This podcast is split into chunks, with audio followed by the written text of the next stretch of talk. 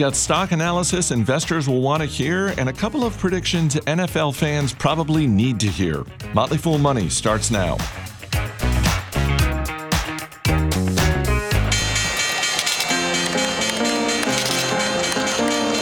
Everybody needs money. That's why they call it money.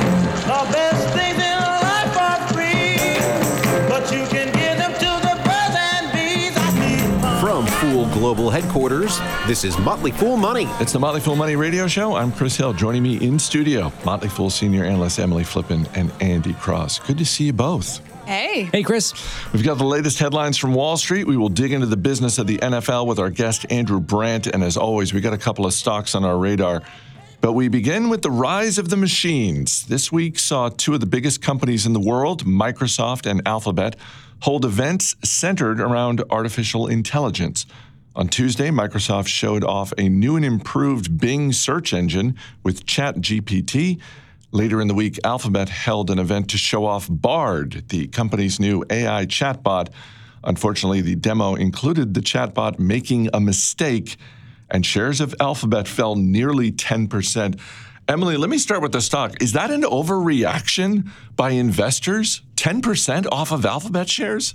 On one hand, of course, you want to say that's ridiculous, right? Alphabet's a dominant company, basically owns search. They're going to figure out AI if AI is the next big thing. But at the same time, you're kind of like, you had one job, right? You had one job. You had to respond to this demo, and the one thing you did had a mistake. So it's it's a you know a gunshot reaction. I think in this case, it's probably justified over the short term. Doesn't make a difference for either of these companies over the long term. Definitely not. But it does just show one thing, which is can we stop talking about AI now? Because AI is not smart enough, right? It might be artificial intelligence, but that doesn't mean that it's not dumb. And I think if we can see anything from Chat GPT to Bard, it's that we're not quite there yet when it comes to artificial intelligence, especially when it comes to replacing our basic search. Um, you know, this is my uneducated opinion, but my my two cents here. I think I think something like Chat GPT works well when there is simple facts. So when you're looking at coding, for instance, that is black and white, the code works or it doesn't work. Artificial intelligence can help you get there. But when you're asking a question for which there's no true source of truth, right? Like everybody following my home buying journey, I'm shopping for home insurance. That search takes me hours to get down to find the one person that I'm going to go with, what I want the policy to look like. There is no way that AI, as it exists today, can replace that. So I'm tired of acting like it is. Yeah, this is for me. This is more uh, less about Chat GPT connection with Bing for consumers and really Microsoft's interest in really integrating artificial intelligence through all of the tools they have through in their entire corporate suite. I think that's really where they are seeing the value in my mind they were seeing the value and i think that will actually be beneficial to them. The risk to google of course and, and i support google and I, I still think it's a it's a business that you can own and take advantage of prices of price drops like this to to to buy.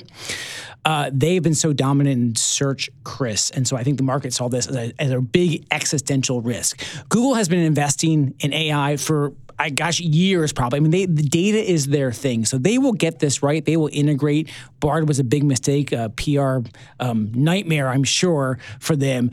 But the AI push to integrate that with search into their business, I think, is just beginning. But it's really, for me, it's beyond ChatGPT and really where artificial intelligence goes. And all of these big companies, we haven't really heard anything from Apple about this either. And I could see this on the consumer side. Apple really starting to lick their chops on the AI side. But you have to believe Apple enjoys watching two competitors going at each other instead of Apple. Well, I think so too, and I'm sure Amazon's not um, not not really sweating that after this week either. Yeah, it's all fun until you get pulled into the ring. exactly, that's right. Let's get to some earnings news, and we will start with Disney. The Parks and Experiences division carried the day in the company's first quarter profits and revenue, beating expectations. In addition to announcing layoffs of 7,000 employees, CEO Bob Iger also said Disney plans to cut $3 billion in content costs. Andy, if there's one thing Wall Street likes to hear about, it's moving towards higher profitability. Well, and and and um, Bob Iger was very adamant about pushing towards profitability for Disney Plus because obviously with all the billions they've lost on that, that's that's been a, a, a sore point for him and, and for shareholders for sure. Chris, there was so much in this report. I was just trying to digest it all from restructurings to reporting on the parks. As you mentioned, the parks revenues were up 21%. That even includes reducing the U.S. peak holiday capacity by 20% to really increase, improve the guest experience. Operating margins were up to back to 35%. So very impressive on the park side. But as you mentioned, really the restructuring with that massive plan to for Bob Iger to really bring back the brands and the creative side in charge at Disney, which under previous CEO Bob Chapek kind of got separated. Um, it was more centralized over the business side. So trying to bring back the uh, the uh, authority as well as the accountability to the to the creative side under the ESPN um, business, under Disney Entertainment and Disney Parks. Uh, that was a big part of it. Also, a little bit of a nod of maybe returning to the dividend. The dividend was cut, maybe getting back to the dividend. It's not going to be nearly as, I don't think it'll be nearly as big as it was before, and they implied that, but still getting back to the dividend, reducing the, the, the costs that aren't effective.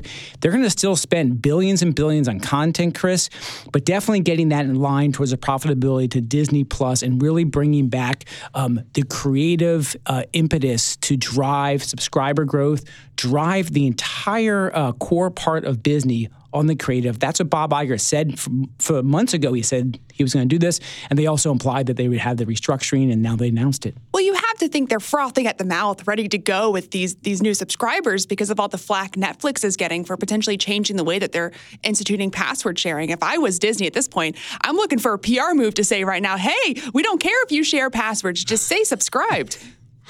Lyft posted decent revenue numbers for the fourth quarter, but shares of Lyft fell 35% on Friday after those results came with weak guidance for the current quarter.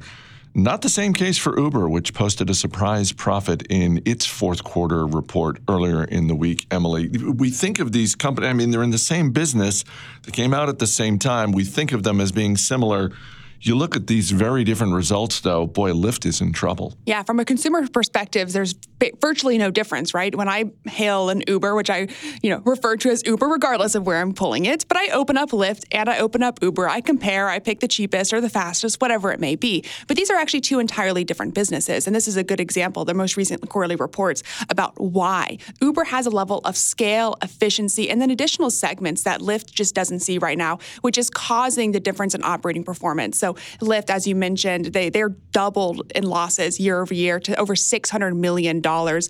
Uber, in comparison, their operating losses only around one hundred and twenty million. They're only profitable because of their equity investments, but their losses are shrinking at Uber, and management is confident they're going to get to adjusted profitability this year. Whereas Lyft is still going through their cost cutting phases, efficiencies, trying to understand how they're going to reach scale. Um, so Uber really outperforming just in terms of efficiency. You can look at it in terms of their employee count too. I mean, their global business, they have a ton more employees than Lyft, but they pull in 25% more revenue per employee, uh, contributing to that scale. So Uber just outperforming Lyft here. PayPal's fourth quarter results came in higher than expected, but that took a back seat to the announcement that CEO Dan Schulman is leaving the corner office later this year, Andy. It's been kind of a rough, let's just call it 12 to 18 months for the overall business. Um, what is your thought, first and foremost, on Schulman saying, I'm leaving? Well, it's interesting how he will leave, Chris. He announced that he will retire at the end of the year. The board of directors will undergo a search and they'll have plenty of time for the transition. I guess a little bit different than maybe we've seen recently with some of these different transitions we've seen with co CEO and not co CEO. And of course, we had the Bob Iger and Bob Chapek um, rough handoff. So, so I mean, he's 65 years old. He's been doing this for a long time. I can't say I'm. It's totally surprising that he would want to hand this off, but I'm kind of impressed that he announced it and now he's going to be open and transparent as it kind of go through the quarter. I imagine there'll be a lot of questions about that. The quarter was actually pretty strong, Chris. I think we're seeing that stabilizing in margins. The revenues were up seven percent, 10 percent in the U.S., uh, six uh, percent internationally. The, the transaction take rate was about flat. Earnings per share was up about 11 percent that's above their own guidance, and they guided for a pretty healthy growth in earnings this year as they continue They had to lay off 7% of their workforce, or in their process doing that.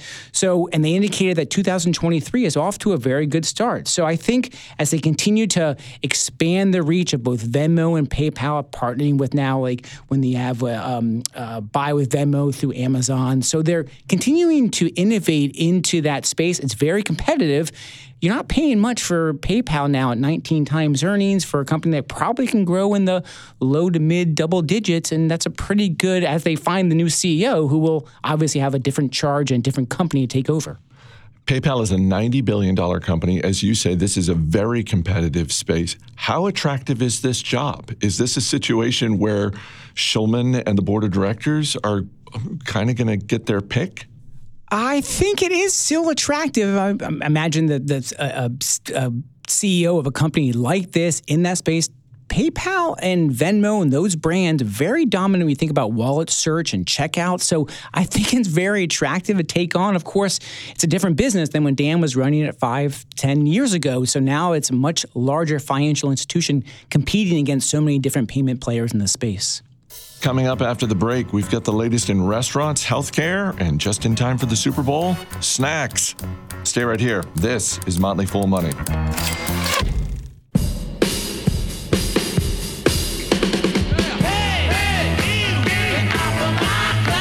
Welcome back to Motley Fool Money. Chris Hill here with Emily Flippen and Andy Cross.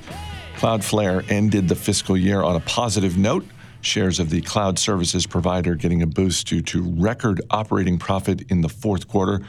Emily, when you look at Cloudflare, what stands out to you? Well, Cloudflare is an incredible business, has a lot of white space, but if I was an investor, I would not be looking at this quarter and you know having a victory lap because I think a lot of the reason why the stock is up and stock has been up over the past month or two is largely due to valuation, less so than business performance. So, Cloudflare, for instance, the stock is up more than 40% so far in 2023, and that's true for a lot of these unprofitable tech esque businesses. Cloudflare just being one example, but the quarter was good. As you mentioned, you know, revenue and earnings surpassed expectation. The business generated the highest free cash flow it has ever generated in the most recent quarter. All of those things are great, but let's not, you know, put the cart before the horse here. Cloudflare and a lot of these growth companies are facing one big challenge, which is growth is slowing down. Now, growth is still more than 40%. I mean, that's incredible. I, I don't want to downplay that, but it is slowing. Gross margins on both the GAAP and adjusted level are falling as well. Operating margins on a non adjusted level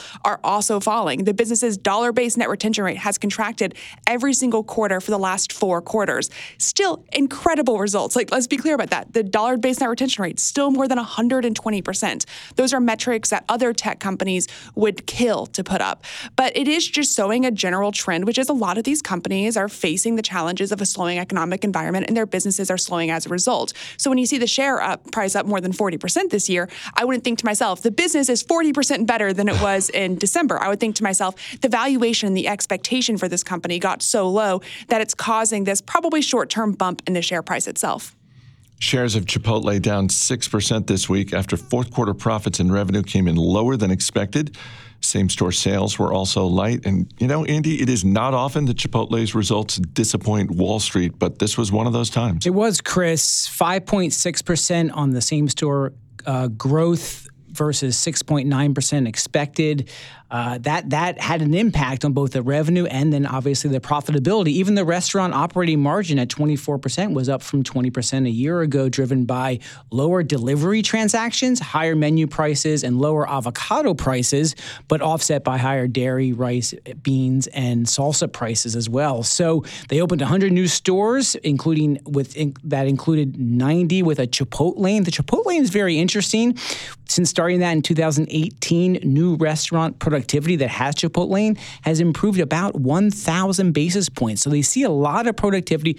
A lot of the stores they're opening will include the Chipotlane. Prices, though, have been increasing. They've increased very aggressively on the pricing side, about 15% over the past year.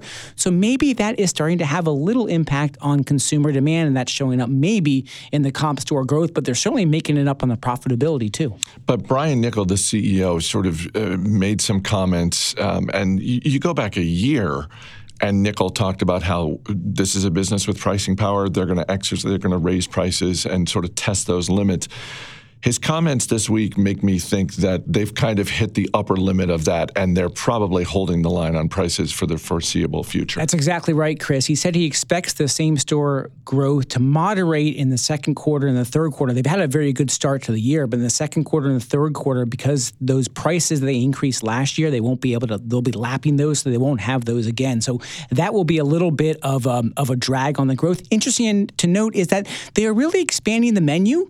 They're including a lot more of these lifestyle bowls, and I've always liked the simplicity of the Chipotle menu. So I do worry a little bit that the menu is getting a little bit more complex than in the past. On the contrary, and I know right now is not the best time to say this because the price of eggs are insane, but breakfast is still an option. You know, expanding it there. Don't charge more, offer more. Two big headlines this week for CVS Health. One is that fourth quarter profits and revenue came in higher than expected. The other is that CVS Health bought primary care provider Oak Street Health in a deal just north of $10 billion. Emily, which is the bigger story to you? Yeah, yeah. Fourth quarter results, revenue up 10%. It's another great quarter. Pharmacy, healthcare, it's all doing well. Let's talk about these acquisitions. Uh, CVS Health has a long history of making really bold acquisitions. In fact, it was a retailer that didn't get into the game of, of healthcare and pharmacy except through a number of really expensive, large acquisitions, and it's done wonders for their business. It's the fastest growing segment of the company today. Um, but they've kept up that strategy in recent years the largest acquisition being Aetna Health in 2018, which was a nearly $70 billion acquisition, heavily levered up CVS's balance sheet. And the business has been slowly paying down that debt, but the problem is their debt load is still hanging around 50 billion today. So when you see two large acquisitions coming through, this one for Oak Street Health that I believe is around a, a $10 billion acquisition alongside their pending $8 billion acquisition of Signify Health, on one hand I say healthcare has been great for them. I like seeing them continuously push in that direction. On the other hand, I'm saying, man, that's a lot of acquisitions, Hmm. that's a lot of debt. They better know what they're doing. Shares of Pepsi up a bit this week as fourth quarter profits and revenue came in higher than expected. The beverage and snack giant also issued upbeat guidance for 2023. Though interesting to note, Andy, similar to Chipotle, Pepsi basically said they are done raising prices for the year. It- it- very similar to, to Chipotle, uh, Chris. Uh, the fourth quarter gross margin was flat with a year with a year ago, which mean which tells me that they they have been able to offset some of the input costs that CEO Ramon Laguarta has had talked about because those costs had increased. So they've had that pricing increases, but also implied that it's going to be a little bit dicey going throughout the year. They're going to be very cautious on their pricing seen with the consumer in a certain state, but it was a very strong quarter with revenues up 11%. On the organic revenue side, up up almost 15%. They saw growth. Frito Lay was up 18%. Quaker Foods was up 10%. Pepsi North America was up 10%. And that really showed up now both on the growth side and in the profitability side and they increased the dividend, or at least plan to increase the dividend by 10%. So that's the 51st consecutive increase by, by Pepsi. And so shareholders who like it, like I do, for that dividend will be appreciative of that increase. You know, we talk about um, November, December being such an important time of year for the retail industry. You think about the business that Pepsi is in; they they kind of have it all year round, don't they? Like they people are loading up on beverages and snacks during the holidays. We got the Super Bowl this weekend. You know, pretty soon we're going to be talking about well, it's going to you know it's going to be Memorial Day. Got to start grilling. Well, the other area they saw some really interesting shift in growth growth as we uh, were stuck in our houses essentially during COVID, and we started shipping more and more snacks. I know my family started shipping more box snacks. We just have big boxes of Frito Lay snacks and chips for the kids, just for the kids. Uh, showing up on our doorstep, and so that that was a shift. And now they're they're, they're going to start to see that, but they're so wide and they have such good distribution that it's going to be a good spot for for Pepsi to play in. All right, Andy Cross, Emily Flippen. We will see you a little bit later in the show. Potato chips, how my mouth just drips. Potato chips. A big change could be coming to the NFL playoffs. Details after the break with our guest, Andrew Brandt. You're listening to Motley Fool Money. Potato chips, how my mouth just drips. Welcome back to Motley Fool Money. I'm Chris Hill. Andrew Brandt is the director at the Moorad Center of Sports Law at Villanova University. He's a columnist at the Monday Morning Quarterback and host of the Business of Sports podcast. He's a busy guy, which is why we always appreciate when he takes time to join us. Andrew, thanks for being here. Always a pleasure. As I said, we get together usually this Friday, this Thursday, Friday, Saturday before the Super Bowl every year. And it's always a nice visit. Uh, let's start with Roger Goodell, the commissioner of the NFL, just had his uh, you know annual State of the League address press conference. Uh, I was uh, saying to you earlier, I, I feel like the NFL is stronger than it's ever been, and I just wonder if this if the NFL were a public company, what would they even list in the risk section at this point? I mean, I, it, by your observation, is the league at the height of its powers? You know, we've talked about threats and risks to the NFL over the years, even uh, with you before. And one thing that always came to mind earlier was health and safety and concussions. And even beyond concussions, we had the most serious health event in the maybe in the history of the league a few weeks ago in Buffalo. Uh, I'm sorry, with Buffalo against Cincinnati. Uh, that seems not a memory, but that seems not front and center anymore. They seem to have moved past that. They moved past whatever downside there was to the Colin Kaepernick situation. Um, it may be, Chris, where it's just kind of too big to fail. It's become such a monolith. And I say that because I watched that press conference from Commissioner Goodell, and it's like, why do we even have this? You know, he's just saying bland, unrevealing corporate statements that don't reflect any depth he thinks the officiating is as good as ever. He thinks minority hiring is as good as ever. He thinks the safety thing is as good as ever. He has no concerns about any of the concerns that the media has.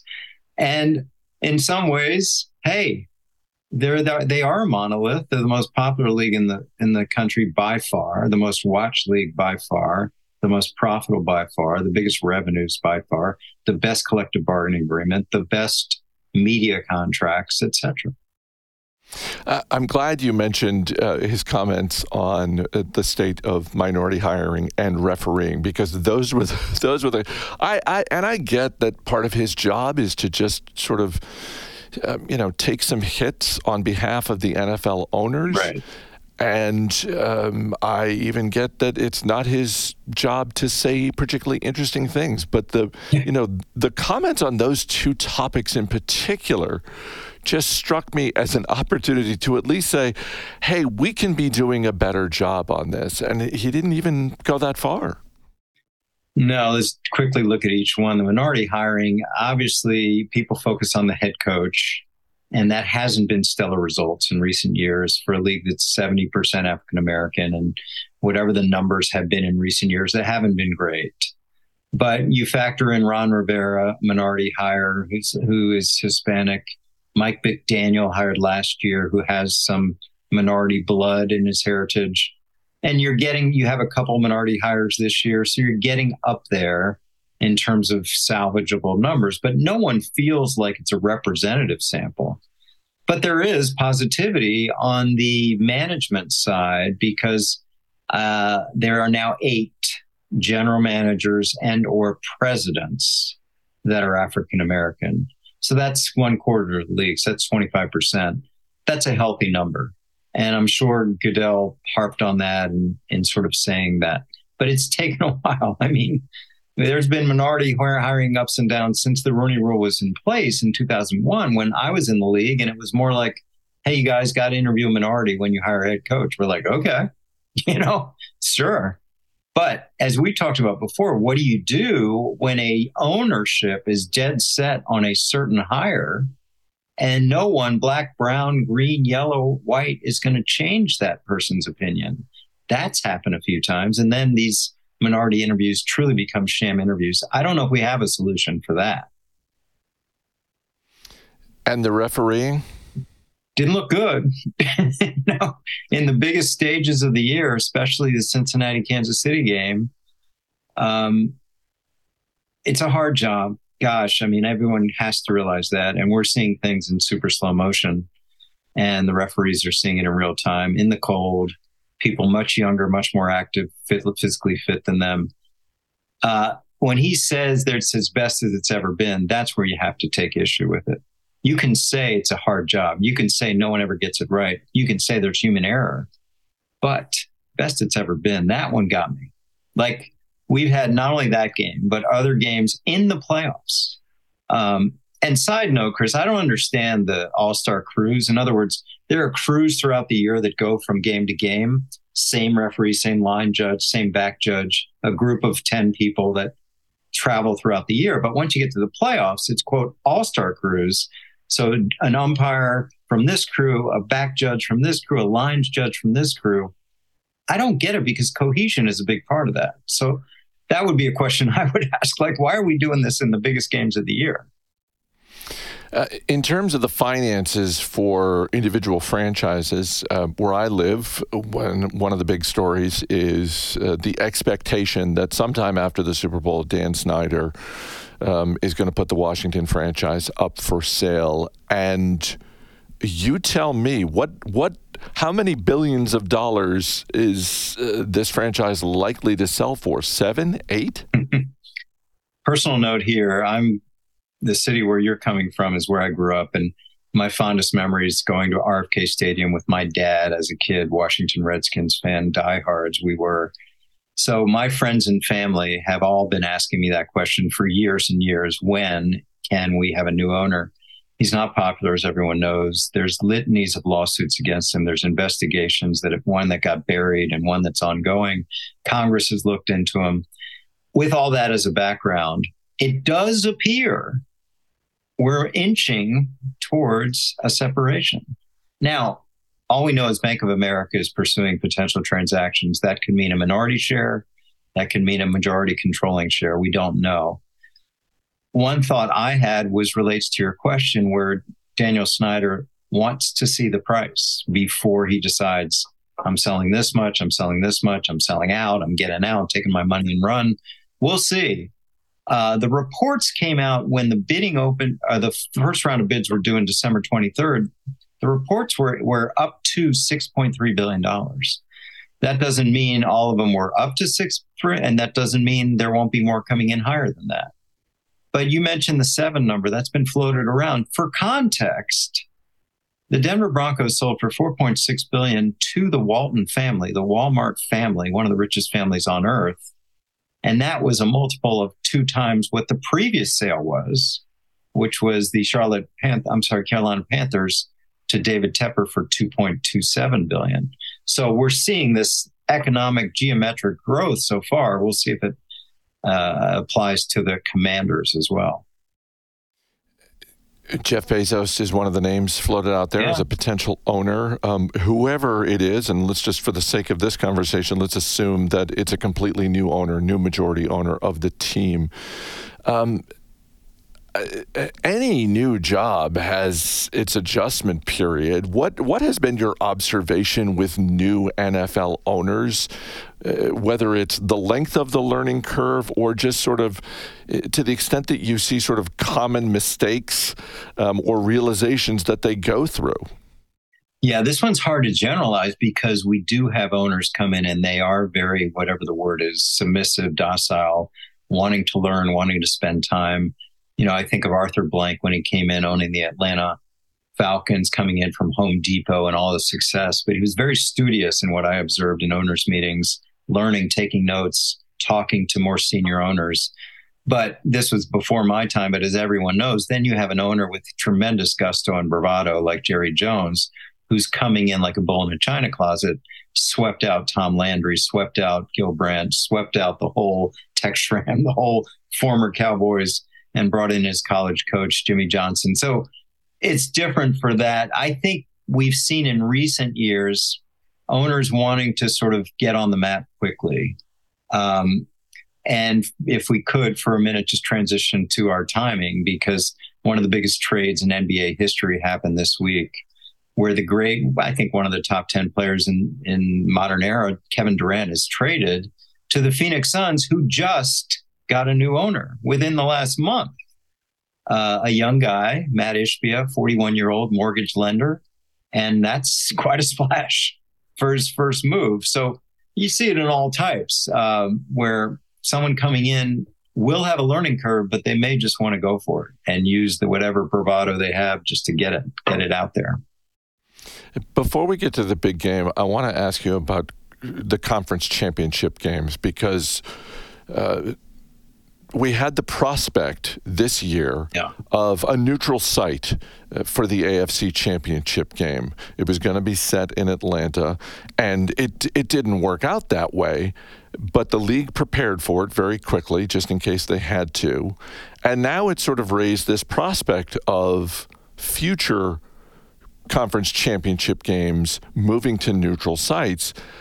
I see the economic reason for doing that, but it also occurs to me, Andrew, that the NFL, more so than maybe any other major professional sports league in America, really does a great job of rewarding regular season performance. I mean, every week in the NFL matters, every game matters. Yeah.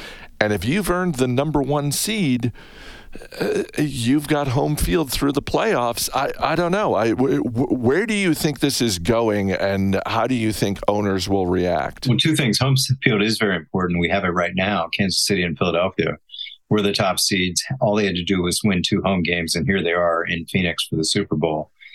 I've been very vocal about this and, and getting a lot of arrows thrown at me because I say that neutral site championship games are an inevitability. And I say that not to advocate for it, but to say the reality of the business of sports and business of the NFL is you have to. It is going to have so many opportunities, and it happens in college.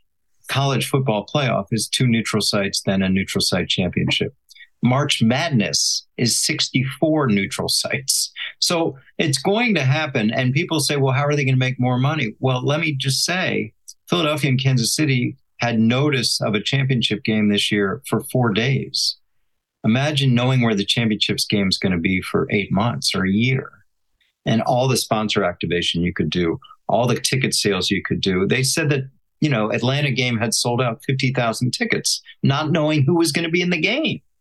So these are the kind of things that could happen. Think three Super Bowls instead of one. There'd be bidding for the game. There'd be hotels bidding. I mean, the whole thing.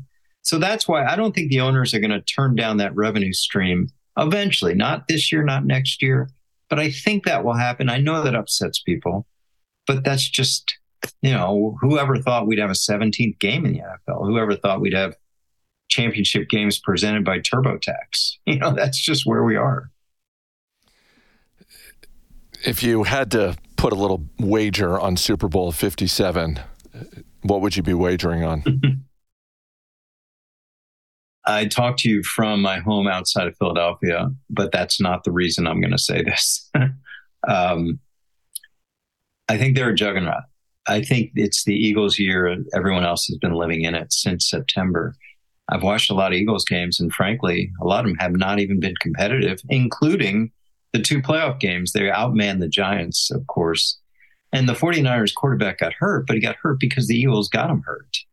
Um, I think beyond Pat Mahomes, I don't see a lot of matchups that favor the Chiefs. Now, of course, Pat Mahomes is Pat Mahomes, but Jalen Hurts is right there, not too far behind. So I like the Eagles. I think they have an historically good offensive line and defensive line. And for people who aren't big football fans listening, that's the trenches. You know, we focus on the skill, the sexy wide receivers and running backs and quarterbacks but the game is won in the down and dirty offensive and defensive lines. And the Eagles have been built that way, where they, I think they'll get a lead and I think they'll just run the ball and impose their will in the second half. So I'm, you know, I'm going out on a limb here because it's not just picking the Eagles. I'm saying I don't think it's going to be very close. A blowout. It's it's it's back to the 80s for the Super Bowl. I, I just think so. I mean, the again, people are not big football fans, but Tyreek Hill loss has not bothered the Chiefs that much, but I think it will in this game. I think their receivers are going to be hard to separate to have that big deep threat that Pat Mahomes needs. So yes, I am picking an old time Super Bowl blowout. You can read his stuff online at the Monday Morning Quarterback and listen to the Business of Sports podcast. Andrew Brandt, always great talking to you. Thanks for being here. Always a pleasure, Chris. If you're looking for Andrew's thoughts on a weekly basis, go to andrew-brandt.com. and sign up for his weekly email called Andrew's Sunday 7. Right after the break, Andy Cross and Emily Flippen are back with a couple of stocks on their radar. You're listening to Motley Fool Money. As always, people on the program may have interest in the stocks they talk about, and the Motley Fool may have formal recommendations for or against. So don't buy or sell stocks based solely on what you hear. Welcome back to Motley Fool Money. Chris Hill here, once again in studio with Emily Flippen and Andy Cross. You've heard me talk before about Stock Advisor, our flagship investing service where you get two stock recommendations every month. But if you're looking for more research and recommendations, check out Epic Bundle. Epic Bundle combines the Motley Fool's four foundational stock investing services into one membership. With Epic Bundle, you get immediate access to all of the research and recommendations within Stock Advisor, Rule Breakers, Real Estate Winners, and Everlasting Stocks. And for a lot less money than if you paid for each one of those four services individually. For more details, just go to epicstart.fool.com. That's epicstart.fool.com. I put a little link in the show notes for those of you listening to the podcast. All right, let's get to the stocks on our radar. Our man behind the glass, Rick Engdahl, is going to hit you with the question. Andy Cross, you're up first. What are you looking at this week? Well, it's Super Bowl weekend, Chris. So I'm going with Domino's Pizza. Hopefully, many people will be eating a lot of pizza. One of the largest pizza companies in the world, more than 18,000 stores, nearly all franchise across 90 countries. Market share in the U.S. is about 15%. Makes most of the money from franchise operations, like fees from using the Domino's name, a percentage of sales and equipment and supplies that the franchisees have to purchase. Opened 1,200 stores in 2021. Has invested massively and early in the technology from things like the heat hot bags to 3D car tops, online mobile ordering in 2007, self delivery vehicles. I haven't seen one of those, but I think that they're out there somewhere. One of the just best run businesses, net profit margin of 10% are impressive, but the returns on capital, so the returns they make on the invested business, north of 40 or 50%, very impressive. Pays a small dividend. It's increased 19% annually over the last five years. I think the stock was very interesting. A little bit of a yield, so you can get that little bit of yield for yield seekers too. But I'm looking at Domino's Pizza, DPZ, for the Super Bowl. Rick, question about Domino's? These days, with Uber Eats and Grubhub and all those uh, delivery companies, why would anybody order pizza from Domino's when you can order it from so many better pizzas? Because the pizza is delicious. Oh, sorry, I, I missed that bit. Emily Flippen, what are you looking at this week? Well, I didn't even know it was Super Bowl weekend until right about now. So um, I'm looking at something completely different, although you can probably try to tie it in. I'm looking at Boot Barn. Um, the ticker is B O O T, as in boot. And I'll tell you what, when I started researching this company, I thought I was special because I knew about it. I'm from Texas, so I'm familiar with my boots. But this is actually the largest retail chain of specialty Western clothing. And much to my surprise, they have more than 300 locations across 40 states in the United States. So, really well diversified in terms of their footprint. Um, the thing that makes them special is that boots are a pretty big purchase, as it turns out, and people like to have a very special experience. So, their employees are knowledgeable. They have a really strong, nice, easy e commerce portal, and they have a goal of tripling their store count, which is probably achievable given the fact that they've increased their annual sales per store by more than 50% over the last couple of years. Rick, question about Boot Barn? My family's from Kansas, so as a kid, I've worn my share of Western wear. Um, it's been a long time, though. I have to say, I miss fringe. I- I- Does boot? Does this company like have any hope of bringing fringe back to fashion? I, I am such a poser here because I, I've actually never worn a pair of boots. I claim Texas when it's easy for me, and I don't when it's when it's not. I didn't even know fringe was out of fashion. I think I know the answer, Rick, but what do you want to add to your watch list? Uh, I need some boots, maybe a hat too, Love it. and something hanging from my sleeves. That's got to be some fringe. I'm gonna check the site. Andy Cross, Emily Flippen, thanks so much for being here. Thanks, Chris. Thanks, Chris. That's going to do it for this week's Motley Fool Money radio show. The show is mixed by Rick Engdahl. I'm Chris Hill. Thanks for listening. We'll see you next time.